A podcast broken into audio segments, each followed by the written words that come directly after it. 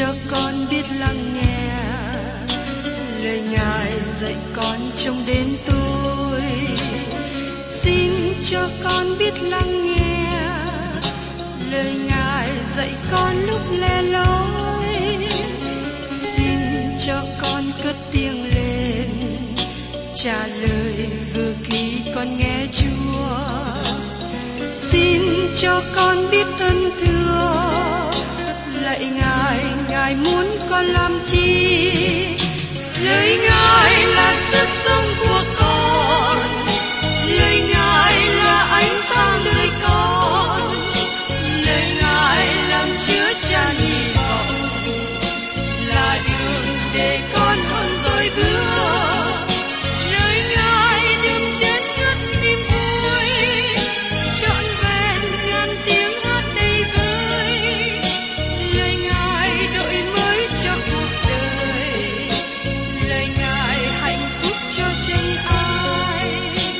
Xin cho con biết lắng nghe lời Ngài dạy con trong cuộc sống.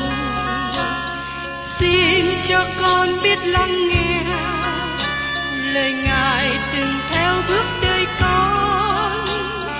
Xin cho con biết sẵn sàng chờ đợi và vẫn nghe theo Chúa. Xin cho con biết sẵn sàng thực hành lời Chúa đã truyền ban. Hân hoan chào mừng quý vị đón nghe chương trình Tìm Hiểu Thánh Kinh. Đây là một chương trình học Kinh Thánh liên tục và hệ thống trong thời gian năm năm. Chúng ta sẽ lần lượt khảo sát từ Sáng Thế Ký cho đến Khải Huyền. Mục sư tiến sĩ Mạc Kỳ là người được Chúa dùng để sáng lập và thực hiện chương trình này. Ông tin rằng lời của Đức Chúa Trời có khả năng đáp ứng mọi nhu cầu cho tất cả mọi người trên thế giới, không phân biệt chủng tộc, văn hóa, trình độ tuổi tác hay phái tính. Ước mong quý vị theo dõi liên tục và giới thiệu cho thân nhân bạn hữu cùng đón nghe. Kính chào quý vị và các bạn. Tôi đã cùng quý vị và các bạn tìm hiểu về phần tổng quát của thư Giăng thứ nhì trong chương trình kỳ trước. Và hôm nay, kính mời quý vị cùng tìm hiểu tiếp tục ở trong thư Giăng thứ nhì. Sứ điệp của thư Giăng thứ nhì là điều căn bản trong những gì được nói trong thư Giăng thứ nhất. Và tại đây, ông đề cập đến sự phân cực trong đời sống của Cơ Đốc nhân, lẽ thật và tình yêu thương. Giăng trả lời câu hỏi, khi lẽ thật và tình yêu thương đối nghịch với nhau, điều nào chiếm ưu thế, điều nào ưu tiên trên hết? Bây giờ, mời quý vị cùng tìm hiểu. Tình yêu thương biểu lộ trong lẽ thật. Ở trong sách thư Giăng thứ nhì, câu thứ nhất. Trưởng lão đặt cho bà được chọn kia cùng con cái bà mà tôi thật yêu dấu. Nào những tôi yêu dấu thôi đâu, nhưng hết thảy mọi người biết lẽ thật cũng yêu dấu nữa. Trong thư Giăng thứ nhì là một bức thư cá nhân được gửi từ một trưởng lão đến một bà trưởng lão và con cái của bà. Trong tiếng Hy Lạp, từ ngữ trưởng lão đề cập đến hai ý nghĩa. Ý nghĩa thứ nhất có thể đề cập về một người lớn tuổi hay đề cập đến một chức vụ, một tước vị. Nó có thể đề cập đến một người mục sư hay một thầy giáo, một giáo sư trong hội thánh. Tôi tin chắc rằng Giăng gọi chính ông là trưởng lão. Điều này nói về chức vụ trong hội thánh. Nhưng bây giờ Giăng cũng đề cập đến sự kiện ông là một người đã già. Khi viết thư này, Giăng ở độ tuổi chín mươi và đang tiến đến một trăm. Xin chú ý rằng giờ đây Giăng không còn gọi mình là một sứ đồ nữa. Tôi nghĩ điều này nêu lên một lý do rằng người đang viết thư này có một thẩm quyền, và tại đây Giăng gọi chính mình là một trưởng lão. Trưởng lão đặt cho bà được chọn kia cùng con cái bà mà tôi thật yêu dấu. Bà được chọn ở đây có thể đề cập đến một bà đang có một vai trò quan trọng trong hội thánh địa phương. Con cái của bà có thể là con ruột, hay là con cái thuộc linh trong hội thánh. Nó có thể được giải nghĩa một trong hai cách. Tôi nhấn mạnh nhiều đến hội thánh hơn là cá nhân, và ứng dụng nó vào hội thánh rộng lớn ngày hôm nay. Khi tôi nói về hội thánh, tôi không có ý nói về một hội thánh địa phương hay một hệ phái, nhưng tôi có ý muốn nói đến toàn thể những người đã tin nhận Chúa Giêsu. Thư tín này thích ứng với hội thánh trải qua mọi thế kỷ. Những gì được viết ở đây rất là hữu ích cho sự sống của hội thánh. Tôi tin rằng hội thánh trong thời hiện nay của chúng ta nhấn mạnh nhiều về tình yêu thương. Vì thế, thư tín nhỏ này sẽ giúp chúng ta hiểu hay là ý thức được tình yêu thương thật sự là gì. Từ ngữ lẽ thật được nhấn mạnh trong thư tín này. Như tôi đã nói trong phần giới thiệu, nó là một từ ngữ căn bản của thư tín. Tình yêu thương của Cơ Đốc nhân chỉ có thể biểu lộ trong gia đình của Đức Chúa Trời. Đối với những người có lẽ thật, tiếp nhận lẽ thật. Lẽ thật ở đây là nói đến lời của Đức Chúa Trời, và lẽ thật cũng nói đến chính Chúa Giêsu Christ. Giăng đang nói về hai điều. Thứ nhất, đối tượng của tình yêu thương là một người đã tin nhận Chúa Giêsu và đang ở trong Đấng Christ. Đó là người có đức tin chân thật. Và thứ hai, ông muốn nói đến việc bày tỏ tình yêu thương chân thật với nhau, chứ không phải là tình yêu thương giả bộ. Sứ đồ Giăng nói rằng, nào những tôi yêu dấu thôi đâu, nhưng hết thảy mọi người biết lẽ thật cũng yêu dấu nữa. Tại đây, Giăng cũng bao gồm tất cả những người còn lại trong hội thánh. Họ yêu thương hội thánh và yêu bà trưởng lão, đặc biệt này trong hội thánh, bởi vì bà có lời làm chứng nổi bật. Bà có một đời sống tốt lành. Tiếp đến, chúng ta cùng xem trong thư Giăng thứ nhì, câu hai. Điều đó, vì cớ chính lẽ thật ở trong chúng ta, lại sẽ ở với chúng ta đời đời. Chúng ta cần nhận biết rằng lẽ thật cần được binh vực. Chúng ta cần binh vực cho lẽ thật và binh vực cho lời của Đức Chúa Trời. Nhiều người ngày hôm nay giảng dạy dùng phương pháp ngụy biện. Họ không nói đơn giản về sự chân thật. Xin các bạn lưu ý rằng, lẽ thật cần được nói một cách rõ ràng. Vì cớ chính lẽ thật ở trong chúng ta, lại sẽ ở với chúng ta đời đời. Cảm tạ Đức Chúa Trời, chúng ta có lẽ thật đời đời. Ngày nay chúng ta không thể tin được những gì mà các chính trị gia nói.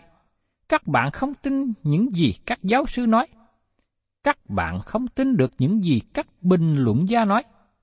Không tin được những gì các khoa học gia nói. Nhưng thật là một điều tốt lành khi các bạn có thể tin cậy vào Chúa Giêsu Christ. Vì lẽ thật của Ngài ở trong chúng ta. Sự ngự trị của Đức Thánh Linh của Đức Chúa Trời làm cho những điều này trở nên chân thật với chúng ta. Lẽ thật sẽ ở với chúng ta đời đời. Lẽ thật không thay đổi, nó không thể thay đổi. Có một số người nói như sau, lẽ thật sẽ không có mới, những gì mới không phải là lẽ thật. Có nhiều điều được tái tạo và đổi mới, nhưng lẽ thật không có đổi mới, lẽ thật vẫn y nguyên. Trong câu ba, sứ đồ Giăng nói lời chào thăm khác biệt một chút với Phaolô, Pierre và Chafer. Ông nói như sau, nguyện xin ân điển, sự thương xót, sự bình an bởi Đức Chúa Trời là Cha và bởi Đức Chúa Giêsu Christ là Con của Cha, được ở cùng chúng ta trong lẽ thật và sự yêu thương. Tại đây có ba chữ mà chúng ta cần làm rõ ràng trong suy nghĩ của chúng ta. Ba chữ này có sự khác biệt nhau, nhưng không khác biệt nhiều khi áp dụng trong cùng một việc. Ba chữ này là tình yêu thương, sự thương xót, hay còn gọi là sự nhân từ và ân điển. Tại đây, Giăng nói đến sự thương xót trong lời chào thăm. Có sự khác biệt gì giữa tình yêu thương và sự thương xót và ân điển của Đức Chúa Trời? Chúng ta đọc thấy lời diễn đạt ở trong sách Ê-phê-sô đoạn hai, câu bốn và câu năm như sau. Nhưng Đức Chúa Trời đã đấng giàu lòng thương xót, vì cớ lòng yêu thương lớn Ngài đem mà yêu chúng ta. Nên đang khi chúng ta chết vì tội mình, thì Ngài làm chúng ta sống với Đấng Christ. Ấy là nhờ ân điển mà anh em được cứu. Đây là phần Kinh Thánh tuyệt vời, bởi vì nó kết hiệp ba điều này lại với nhau. Phaolô nói rằng, Đức Chúa Trời là đấng giàu lòng thương xót và bởi tình yêu thương lớn của Ngài đối với chúng ta. Ngài cứu chúng ta bởi ân điển. Đức Chúa Trời là tình yêu thương. khi có bất cứ một điều nào được dựng nên, Đức Chúa Trời đã là tình yêu thương. Khi nghe thế, có người nói rằng, Đức Chúa Trời đã yêu thương ai? Ba ngôi Đức Chúa Trời đã hiện hữu, và chúng ta biết rằng tình yêu thương đã hiện hữu giữa Đức Chúa Trời và Đức Chúa Con. Tiến sĩ Lewis Perry Chafer đã viết như sau: Tình yêu thương của Đức Chúa Trời đã hiện hữu trước khi Ngài thể hiện sự yêu thương và ân điển. Đức Chúa Trời là tình yêu thương, nhưng có một điều lý thú để ý rằng tình yêu thương của Đức Chúa Trời không bao giờ cứu tội nhân. Tình yêu thương của Đức Chúa Trời khiến Đức Chúa Trời hành động trong đường hướng của sự thương xót và ân điển. Tình yêu thương là duyên cớ để Đức Chúa Trời thực hiện sự thương xót và ân điển. Giờ đây chúng ta đến câu hỏi, có sự khác biệt nào giữa sự thương xót và ân điển? Tiến sĩ Chafer diễn tả điều này một cách chính xác. Ở một phương diện khác, sự thương xót của Đức Chúa Trời cung cấp nhu cầu cho tội nhân. Đức Chúa Trời là đấng giàu lòng thương xót. Tại sao Ngài giàu lòng thương xót? Bởi vì Ngài là tình yêu thương. Và bởi vì Đức Chúa Trời là tình yêu thương, Ngài ban sự thương xót cho tội nhân đang cần. Nhưng sự thương xót không cứu rỗi con người. Một lần nữa, tôi xin trích dẫn lời của tiến sĩ Chafer nói như sau: Ân điển trong Đức Chúa Trời mà Ngài có thể hành động một cách tự do để cứu rỗi, bởi vì tất cả những đòi hỏi về sự thánh khiết được thỏa mãn. Ngài nói, Đức Chúa Trời tự do hành động trong ân điển. Các bạn và tôi là tội nhân, và các bạn không thể cống hiến Đức Chúa Trời bất cứ điều gì, và các bạn không có gì tốt lành để cống hiến. Nhưng giờ đây, trong ân điển của Đức Chúa Trời, Ngài có thể đến với các bạn là tội nhân và nói rằng, Chúa là tình yêu thương, Chúa giàu sự thương xót, Chúa yêu các con, và Chúa ban sự thương xót và đấng cứu thế. Giờ đây, nếu các bạn tin cậy vào Đức Chúa Trời, các bạn sẽ được cứu rỗi. Trong sách Ê-phê-sô đoạn hai câu tám nói tiếp như sau: Và ấy là nhờ ân điển bởi đức tin mà anh em được cứu. Điều đó không phải đến từ anh em, bèn là sự ban cho của Đức Chúa Trời. Đây có một sự khác biệt nhỏ giữa các từ ngữ và một số người sẽ nói. Nó có sự khác biệt, nhưng không có khác biệt nhiều. Có sự khác biệt mà trong đó không có sự khác biệt nhiều.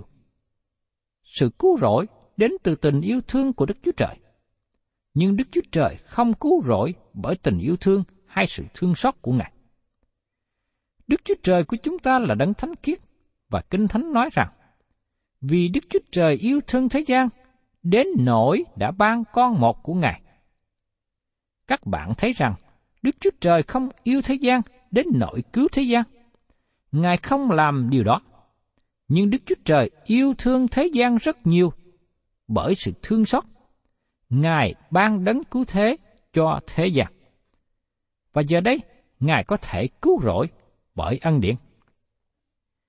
Giờ đây có một điều quan trọng nữa mà chúng ta cần nhận biết.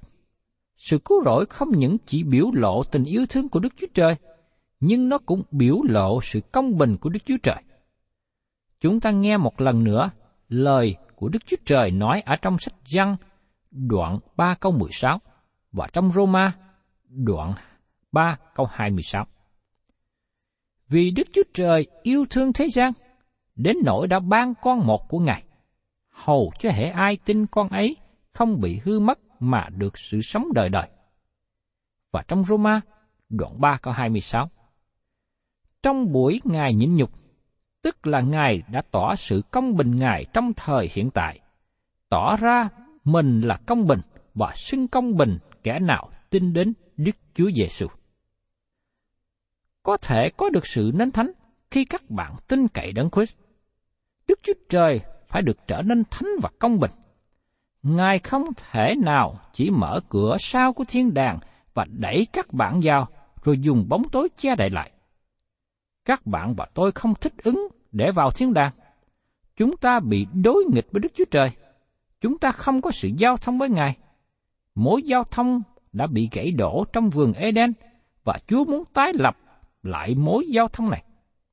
Bởi vì Ngài là đấng công bình, và bởi sự thương xót Ngài ban cho đấng cứu thế, và bởi vì Ngài yêu các bạn, Ngài trở nên công bình khi làm điều đó. Ngài đã tỏ sự công bình Ngài trong thời hiện tại, tỏ ra mình là công bình và xưng công bình kẻ nào tin đến Đức Chúa Giêsu Christ. Vì thế, giờ đây, sứ đồ Giăng có thể viết: Nguyện xin ân điển ở với anh em. Đó là phương cách mà Đức Chúa Trời cứu rỗi các bạn. Sự thương xót ban cho đấng cứu thế. Và khi chúng ta có tất cả mọi điều này, thì sự bình an của Đức Chúa Trời sẽ đến. Và sự bình an này vượt quá mọi sự hiểu biết sẽ giữ gìn lòng của các bạn. Như Giăng đã nói, vì cớ chính lẽ thật ở trong chúng ta lại sẽ ở trong chúng ta đời đời. Các bạn sẽ biết các lẽ thật này sẽ không có một điều gì thay đổi. Đức Chúa Trời sẽ không thể thay đổi các lẽ thật để theo ý kiến của quần chúng. Ngài cũng không thay đổi các lẽ thật để theo thời cuộc. Ngài cũng không thể thay đổi lẽ thật theo thời tiết. Vì lẽ thật của Đức Chúa Trời sẽ giữ nguyên, sẽ còn lại đời đời. Điều này nhắc nhở tôi về câu chuyện của một người làm nghề nông. Ông gắn một hàng chữ ngắn trên chiếc xe tải nhỏ của ông. Ông nói rằng, Đức Chúa Trời là tình yêu thương. Khi mục sư đến nơi kho lúa của ông và nói, có phải ông muốn nói rằng tình yêu thương của Đức Chúa Trời thay đổi như thời tiết? Người chủ nói, không, tôi không có ý nói như vậy. Tôi có ý nói rằng, dầu gió thổi bất cứ hướng nào, Đức Chúa Trời vẫn là tình yêu thương. Sự thật là như vậy. Đức Chúa Trời của chúng ta là tình yêu thương, bởi vì Ngài yêu thương. Ngài đã ban sự cứu rỗi cho các bạn và sẽ không hề thay đổi. Đó là một điều tuyệt vời mà chúng ta nhận biết. Sứ đồ Giăng có lời chào thăm và nói rằng, nguyện xin ân điển, sự thương xót, sự bình an bởi Đức Chúa Trời là Cha và bởi Đức Chúa Giêsu Christ. Chúa Giêsu Christ là đấng chết thay cho tội lỗi của các bạn. Ngài là con của Đức Chúa Trời. Ngài là con của Đức Chúa Cha. Đó là địa vị của Ngài trong Đức Chúa Trời ba ngôi. Chúa Giêsu Christ là con của Cha, được ở cùng chúng ta trong lẽ thật và trong sự yêu thương. Xin nhớ rằng tình yêu thương phải được thể hiện trong bối cảnh của lẽ thật.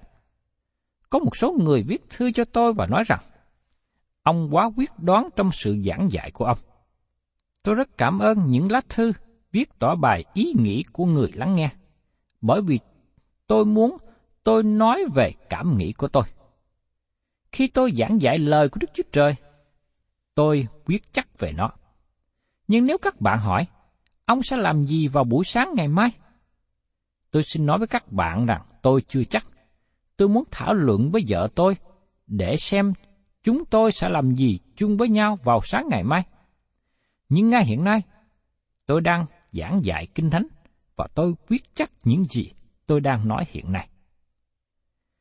Tiếp đến, mời quý vị cùng xem ở trong Thư Giăng thứ nhì, câu thứ tư.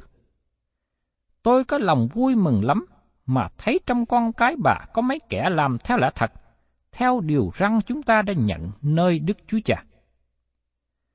Con cái được đề cập ở đây có thể là con ruột của bà trưởng lão này, hay nó có thể là các hội viên trong hội thánh tại đó. Nó là những con cái thuộc linh của bà. Tôi nghĩ có thể là một trong hai trường hợp, hoặc có thể đề cập cả hai. Sứ đồ Giăng có lòng vui mừng lắm mà thấy trong con cái bà trưởng lão này có mấy kẻ làm theo lẽ thật. Làm theo lẽ thật cũng có nghĩa là bước đi theo lẽ thật. Nó thể hiện trong đời sống của người tin nhận Chúa Giêsu. Những người này vâng theo các điều răn của Đức Chúa Trời. Thật là điều tốt lành khi có con cái làm theo lẽ thật, bước đi theo lẽ thật. Khi làm theo những điều răn này, tức là bước đi trong sự sáng, cũng như Chúa Giêsu là sự sáng. Đó là chúng ta đặt đời sống chúng ta trong lời của Đức Chúa Trời. Ở trong Thư Giăng thứ nhì, câu năm nói tiếp: Hỡi bà được chọn, hiện nay tôi khuyên bà không phải truyền một điều răn mới, nhưng nhắc lại điều chúng ta đã nhận lãnh từ ban đầu, ấy là chúng ta phải yêu thương nhau. Chữ ban đầu được nói ở đây đề cập đến lúc bắt đầu chức vụ của Đấng Christ, khi Ngài trở thành con người. Chúa Giêsu đã giảng dạy ở trong sách Giăng đoạn mười bốn câu mười lăm, nếu các ngươi yêu mến ta, thì gìn giữ các điều răn ta. Và tiếp đến ở trong Tin lành Giăng đoạn mười ba câu ba mươi lăm, nếu các ngươi yêu nhau, thì ấy là tại điều đó mà thiên hạ sẽ nhận biết các ngươi là môn đồ ta. Giăng nói rằng, đây là những điều răn mà chúng ta có từ lúc ban đầu, đó là chúng ta yêu thương lẫn nhau. Tại đây chúng ta có lời nói, bước đi trong lẽ thật và yêu thương lẫn nhau. Một lần nữa, chúng ta nói về tình yêu thương cơ đốc nhân anh em. Đây là một sự quân bình mà chúng ta cần có trong hội thánh ngày nay. Và nếu không, hội thánh sẽ trở nên nghiêng lệch. Chúng ta có thể trở nên quá đa cảm trong hội thánh. Chúng ta nói nhiều về tình yêu thương, nhưng chúng ta có bước đi trong lẽ thật không? Các bạn có bước đi trong sự nhận biết lời của Đức Chúa Trời không? Tất cả các sứ đồ đều nhấn mạnh rằng chúng ta cần bước đi trong sự yêu thương. Do rằng các bạn là những người theo khuynh hướng căn bản, bảo thủ. Nhưng điều tôi hy vọng là mong ước các bạn bước đi trong sự yêu thương. Điểm cao trong đức tin cơ đốc nhân và đời sống cơ đốc nhân là lẽ thật và tình yêu thương. Giăng nhấn mạnh tình yêu thương trong thư thứ nhất của ông, nhưng ông cũng nói rằng tình yêu thương là đối với anh em, nó là tình yêu thương đối với những người cùng tin nhận Chúa Giêsu, nó là tình yêu thương đối với những ai đã tin nhận Đấng Christ. Giăng nói, hỡi con cái bé nhỏ, ta muốn các con yêu thương lẫn nhau. Đó là yêu thương với những anh em cùng tin nhận Chúa. Tôi không hiểu được ý tưởng của những người nói quá nhiều về đức tin cơ đốc nhân. Chúng ta yêu thương tất cả mọi người. Bởi vì tôi biết khi các bạn hay là những người nào nói như thế, các bạn không yêu thương mọi người. Vì không thể nào các bạn yêu thương hết thảy mọi người. Và lại nữa, có những người trong thế gian này khó có thể yêu được hay là không có thể yêu được. Và có nhiều người trong chúng ta khó yêu nữa. Vì thế, chúng ta không được yêu thương. Nhưng Đức Chúa Trời yêu thương thế gian. Chúng ta không được yêu thương, nhưng Đức Chúa Trời yêu thương tất cả chúng ta. Điều quan trọng là Đức Chúa Trời bảo cơ đốc nhân đem tin lành đến với thế gian. Đó là phương cách mà các bạn và tôi thể hiện sự quan tâm, sự yêu thương. Chúng ta đem tin lành đến cho những người hư mất bởi vì Đức Chúa Trời yêu thương họ. Và khi chúng ta đem tin lành đến cho họ, tình yêu thương sẽ được sanh ra trong lòng của chúng ta, ngay cả đối với những người thù nghịch với chúng ta nữa. Điều quan trọng cần thấy rằng, Đức Chúa Trời là tình yêu thương, đó là mỹ đức của Ngài. Bởi nhờ tình yêu thương của Ngài, Ngài đã ban cho chúng ta đấng cứu thế. Nhưng lẽ thật là điều rất quan trọng, và các bạn không thể đặt tình yêu thương trên lẽ thật, bởi vì khi các bạn làm điều đó, các bạn đóng đinh lẽ thật. Đấy là điều quan trọng mà Giăng muốn nhấn mạnh trong thư tín thứ nhì này. Quý vị và các bạn thân mến, chúng ta đã nghe Giăng tỏ bài về hai điều, lẽ thật và tình yêu thương.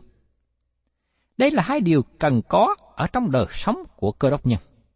Nhưng lẽ thật cần phải đặt lên trên. Chúng ta yêu thương anh em mình, chúng ta đối xử với nhau bằng tình yêu thương. Nhưng tình yêu thương đó phải đặt ở trong lẽ thật, trong bối cảnh của lẽ thật. Hay nói khác hơn, chúng ta cần phải thể hiện sự yêu thương một cách phải lẽ, hợp với lời của Đức Chúa Trời giảng dạy. Tôi mong ước sẽ cùng với các bạn thảo luận rõ thêm điều này khi chúng ta cùng nhau tìm hiểu những phần kế tiếp trong thơ Giăng thứ nhì. Thân chào tạm biệt quý vị và xin hẹn tái ngộ cùng quý vị trong chương trình Tìm Hiểu Thánh Kinh kỳ sau.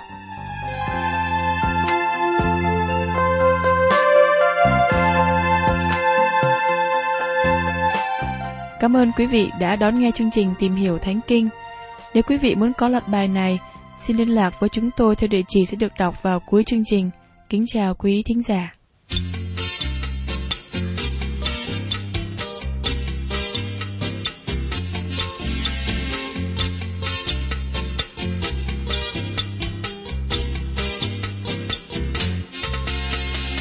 Nhẹ nhàng thay bước theo chân Giêsu, ngày đêm bước bước đi vững an, hằng nói theo dấu chân Ngài chăm chú, đồng bước đi bước đi xuống đàng, đi từng bước bước bước đi theo Giêsu tôi bằng sương, đêm ngày bước bước bước đi theo gót Giêsu trọn đường, cùng Giêsu bước đi an bình thay, hằng nương sát cánh tay Giêsu, Ngài đưa đi đến đâu nguyện theo đấy, tuyệt trắng vương ác mưu kẻ thù, đi từng bước bước bước đi theo Giêsu tôi bằng sương, đêm ngày bước bước bước đi theo gót Giêsu trọn đường.